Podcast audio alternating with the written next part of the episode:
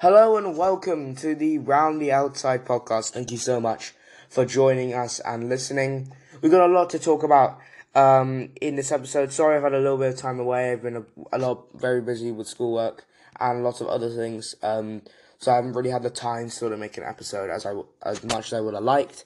Um, so now I'm back and we're going to be getting into some very, very juicy stuff in this episode, including wrapping up the World Cup group stage that had so many upsets. Um, honestly, nobody could have predicted it.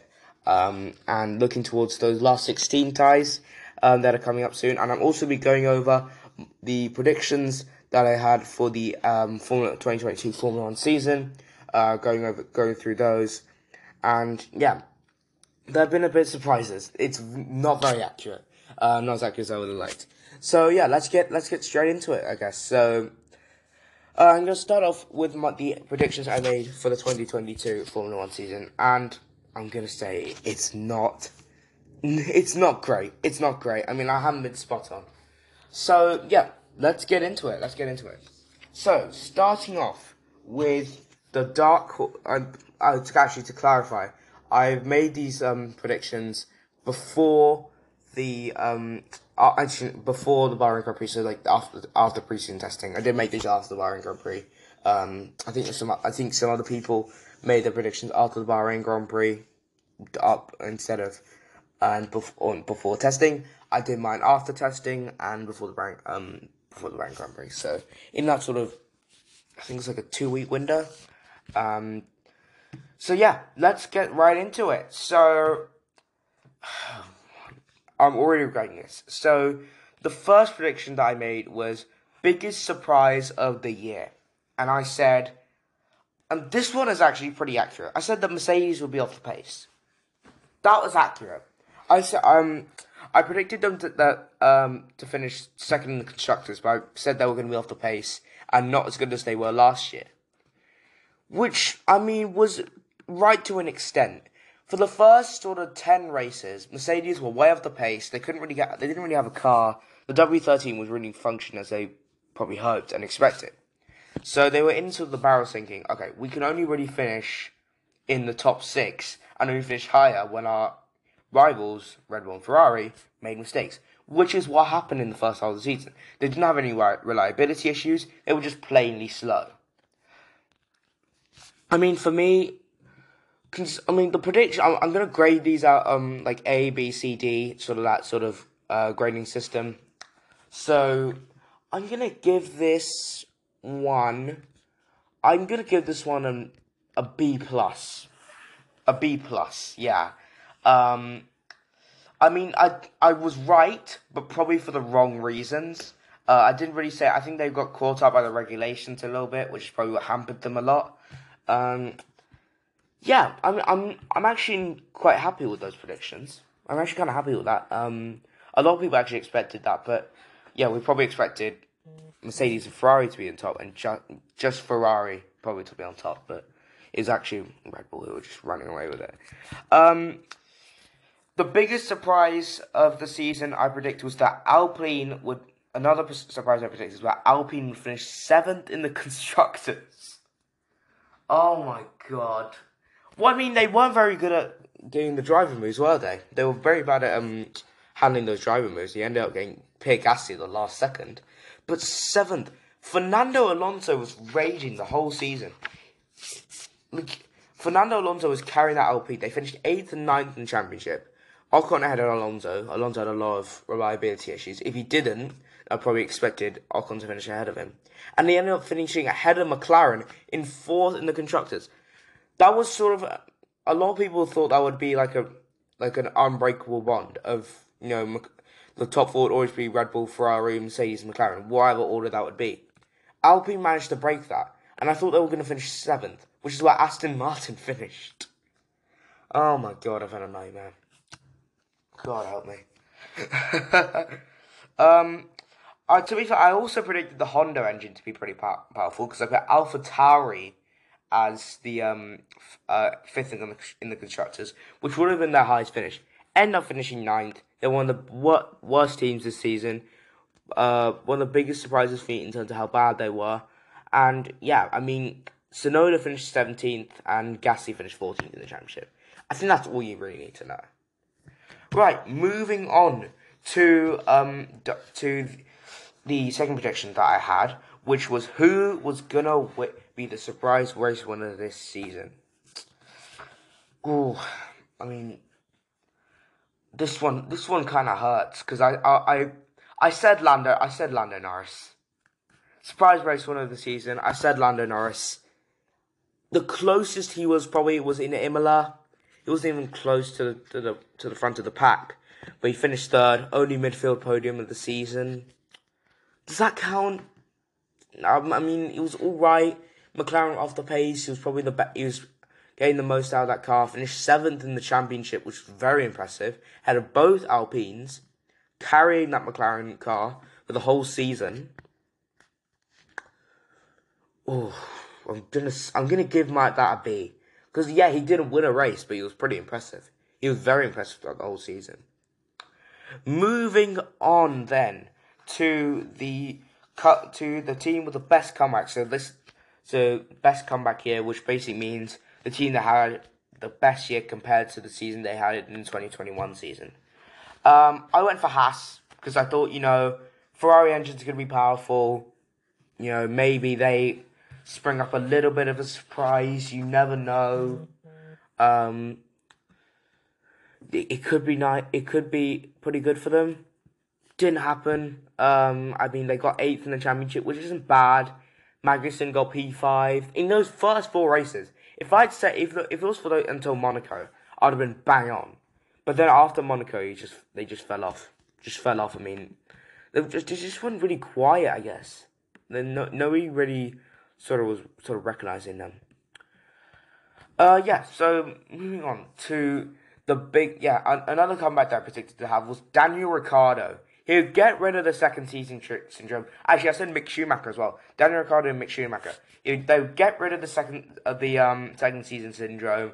They had to settle in their first year, and then they would have an unbelievable second year. And he also said Ricciardo would. Uh, what did I say, Ricciardo? Ricciardo would finish sixth in the championship. Schumacher fifteenth. The Schumacher one, I was actually far off. He finished sixteenth behind Lance Stroll. But Daniel, oh my God, Daniel Ricciardo, Daniel, oh Danny Rick, um, lost his seat. Both of them lost their seats. Danny Ricciardo, unbelievably average season in that McLaren.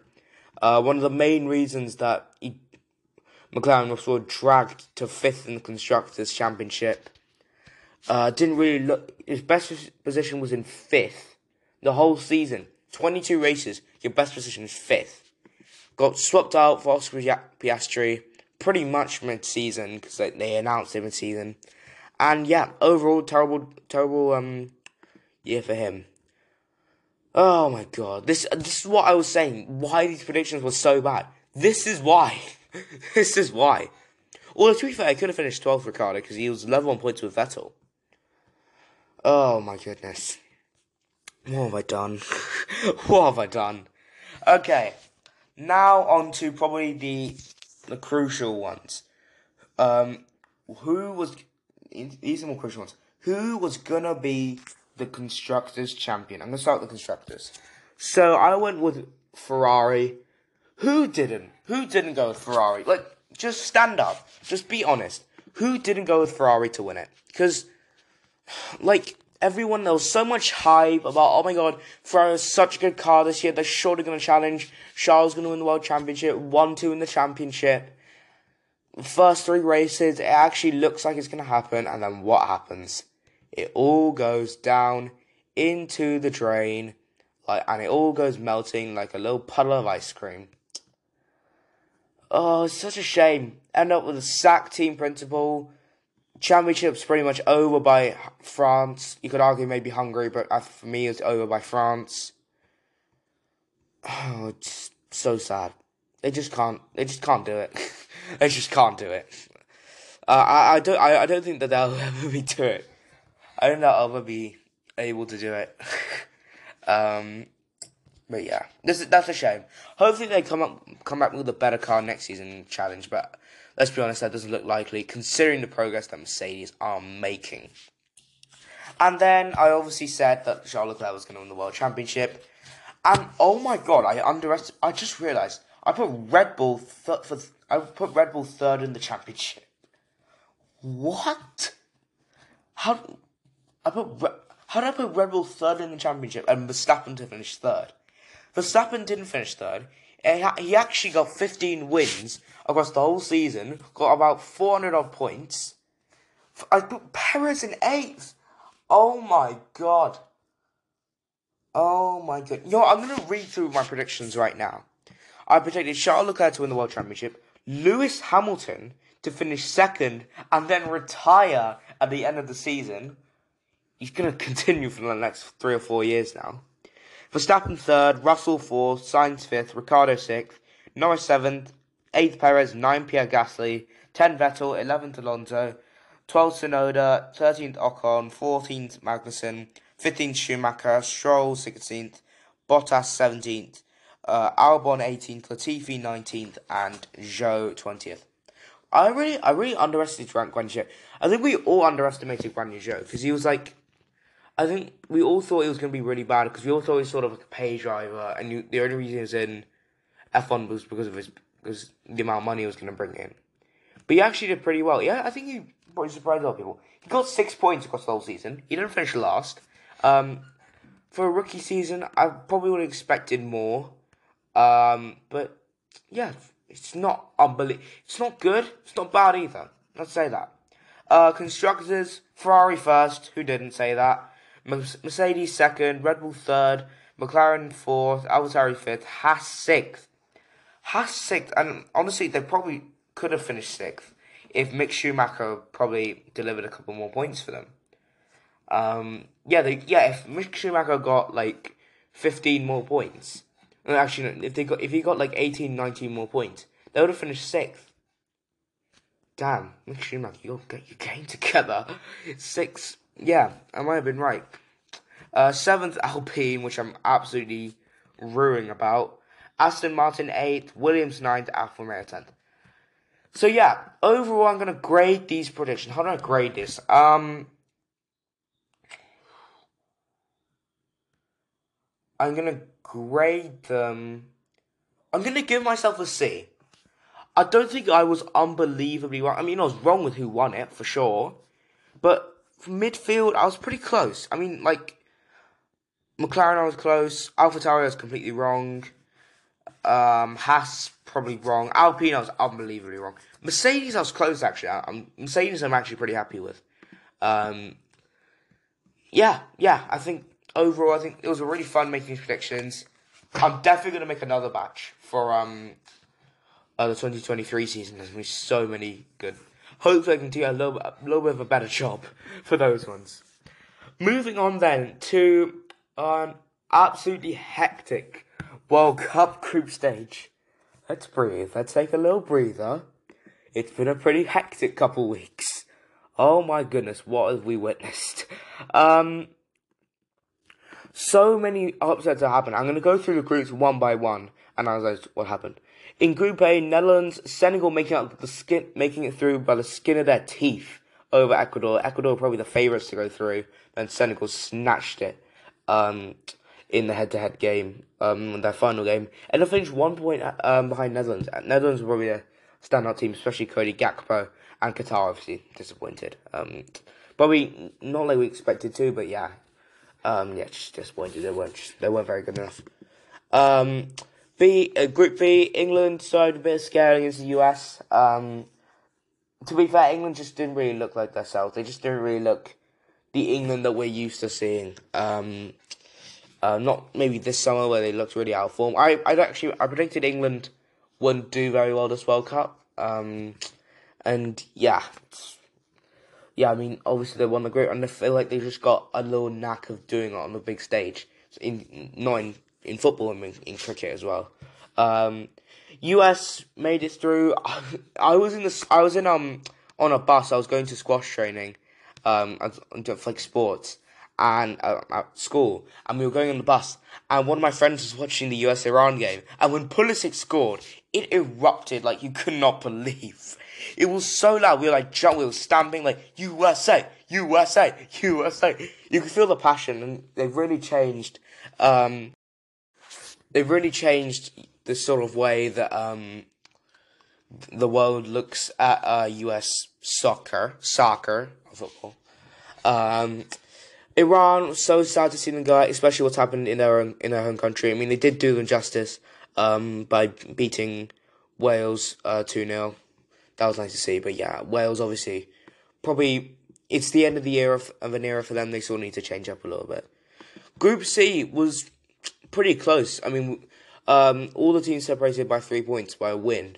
Argentina topping the group after that unbelievably, um, unbelievable upset uh, against Saudi Arabia. Nobody gave them a chance. Saudi Saudi Arabia not giving a chance against Argentina. They won somehow. I mean, some people probably saying they they bought the game, but they didn't. They were unbelievable that whole game. And Poland Mexico went down to goal difference. If Mexico Mexico was so close because if they had um not conceded that goal, they might have gone through because of, of uh, fair play. Oh, unlucky. Mexico just can't they can't do it right, huh? But Poland now got France, so to be fair, it's not bad for Mexico. Um, anyway, is it? Group D. This was very close, especially second spot. Denmark going out, finishing bottom of the group. Tunisia beating France in the final game, even though that didn't really matter. France obviously topping, obviously topping the group. Vive la France. And Australia, Australia went through, and they were on the same uh, amount of points as France. They could actually top the group on goal uh, if they had a better goal difference, but that's not, that wasn't really likely to happen. Um, yeah, but now Australia are out of the World Cup because they lost to Argentina. So yeah, that aged well. um, Group E. Oh my goodness, the final night of Group E was absolutely hectic. At one point, there was two teams through. At one point, they were out. At one point, Japan and Costa Rica going through. At one point, Spain are going through. At one point, Germany are going through. It was hectic. I mean, obviously, the controversial, the controversy of how um, that cross, I think it was from Ritsu Doan, um, it didn't go uh, over the line.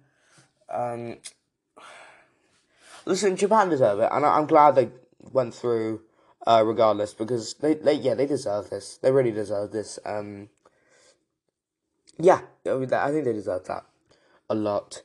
Um, Costa Rica, Costa Rica, uh, were, when they were leading Germany, they had a chance to go through, and Spain and Germany were going out.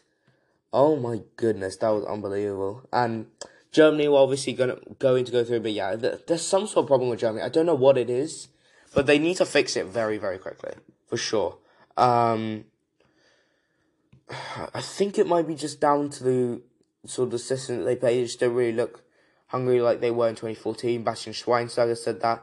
I don't think they need to change coach. Hansi Flick's definitely the right man for the job. But hopefully they can come back. I hope they can come back in um in Euro 20, 2024, which is their is obviously their um uh, the, a home tournament for them, and hopefully they can do well there. So, uh, moving on to Group F, and Belgium, Belgium knocked out.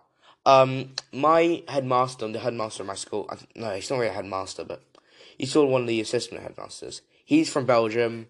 I had a long conversation about him. He's pretty native to Belgium. He knows a lot about Belgian Belgian football and everything. Uh, and he, he was sort of telling me, you know, if there's nothing about the age, we're not too old to win the world. They were not too old to win the World Cup. That was sort of a sort of it was sort of the end of a end of an era. That was what was happening. There was just we didn't we didn't have enough talent to go through. I mean, obviously Hazard, they they dropped Hazard. Lukaku wasn't really playing well. Uh, I feel like Martinez just wasn't really a good enough manager. I mean, he failed at Everton. So considering like look at what Roberto Martinez did. He didn't do very well at Everton. Let's be honest. And he comes to Belgium. He said Belgium needs to be picking the best managers in the world, especially for your golden generation. You have to have the best manager in the world. It's not even a question. And to take such a good team and not even get, uh, not even win a tourn, win, win a national tournament, is unbelievably disappointing. That's just that's really sad. That's really sad for Belgian football. Um, he also said like a lot of the players are not going to be there next World Cup. There are still some good uh, a, a lot of good talent. Jeremy, Jeremy Doku, Amadou Onana, who was suspended for that game. Uh, but and yeah, KDB is obviously still going to be there for the next World Cup. So it doesn't look all too bad. Obviously, Martinez is now done. He's not really managing the um, team anymore. Who should who should they go for? I don't think go for another Belgian manager. Maybe you could try and get Vincent Kompany. I don't know how that would work, um, but I think Vincent Kompany would probably get those players rallied up and trying to get the golden generation of Belgium continue to continue. Uh, but yeah, it's just I just don't think it's um. I just don't think it's possible. I mean, Lukaku's probably not going to be there. A lot of players are just getting to the end of their careers. They got players who were good in 2018, like Vertonghen and Alderweireld, were probably two, the, one of the best centre back pairings in the world in 2018, which is why they were so good in 2018 Belgium. But now they're both playing in the Belgium league. They're sort of old and they're not as good as they used to be. They need to be sort of having a way to breed new talents. That's not, by, by the way, that's not going to come through the Belgian league. You can breed new talent to get young talent into the Belgian league and then sell them elsewhere. That would be good. But that's not gonna. You're not gonna develop players in the Belgian league and then just take them to the World Cup, and you're not gonna win World Cups that way. It needs to be a bit different. Uh, Morocco and Croatia going through. I think Morocco are definitely now a massive um, dark horse for this World Cup. Croatia were one of the fa- dark horses going into this World Cup, but yeah, they managed to scrape out their group, and they're playing. Who are they playing? I just want to check this quickly. Um, I know France are playing Poland, England playing Senegal. Are Croatia playing? J- Croatia playing Japan. Battle of the Dark Horses. Brazil playing also playing South Korea, which is obviously. Speaking of actually, speaking of South Korea, on to Group G. Uh, actually, on to Group H. Actually, we'll go back to Group G. South Korea made it through on goals scored. It was. Ghana managed to knock the Uruguay out of the World Cup. Bit of revenge for 2010, um, which, to be honest, I don't really disagree with as revenge because um, he was pro- it was probably um, um, self a selfless act from Suarez to keep his team in the game, and maybe a bit of cheating involved in that as well. But he wasn't the one taking the penalties, and they didn't. He wasn't taking the penalties. If if maybe they scored, it would be a little bit better. But yeah, I, I don't think he should have apologized because that's a bit bitter and salty from um, Ghana fans. Because that's the only reason that happened is because they um, they lost the game. So yeah, that, that's why I, I agree with Suarez. Suarez. Uh, Ghana, to be fair, Ghana nearly made it through. They just needed to beat Uruguay and then they were through. But yeah, that didn't happen. I think Uruguay was just too good. But South Korea managed to get a last, a last minute winner against, I think, against Portugal. It was unbelievable. Me and my friend who's from South, um, not really from South Korea, but he's um has um I'm not, I'm not gonna say family, but had like a bet, like a bet with his dad that South Korea would go through. Um, the, he was like watching, and he was so happy. Uh, you could see the, like the, the happiness on his face. So yeah, I'm happy for South Korea, although they do have Brazil in the next round. Which, let's be honest, they're probably not gonna win. Um, but yeah, every, everyone's got their backs. Everyone's got their backs. Everyone, everyone wants the Asian African teams to win. Everyone wants the dark horse to win. Let's be honest. Um, Brazil and Switzerland got through in Group G, which was kind of dull. Let's be honest. It wasn't like an unbelievable group. Kind of, it, it kind of went as expected. Uh, although Cameroon got close to going through, but just couldn't get uh, enough points that they would have liked. Um, especially in the game against Serbia, which I think they lost. No, they drew that game. They they beat if they beat Switzerland, then maybe they would have a chance. But yeah. Just, it just wasn't to be. It just wasn't to be for uh, Cameroon. So that's why I'm going to end it for today's podcast. Thank you so much for listening. Please share this to as many people as you can. Uh, it would mean the world to me. And I'm gonna, and I'll see you next time. Goodbye.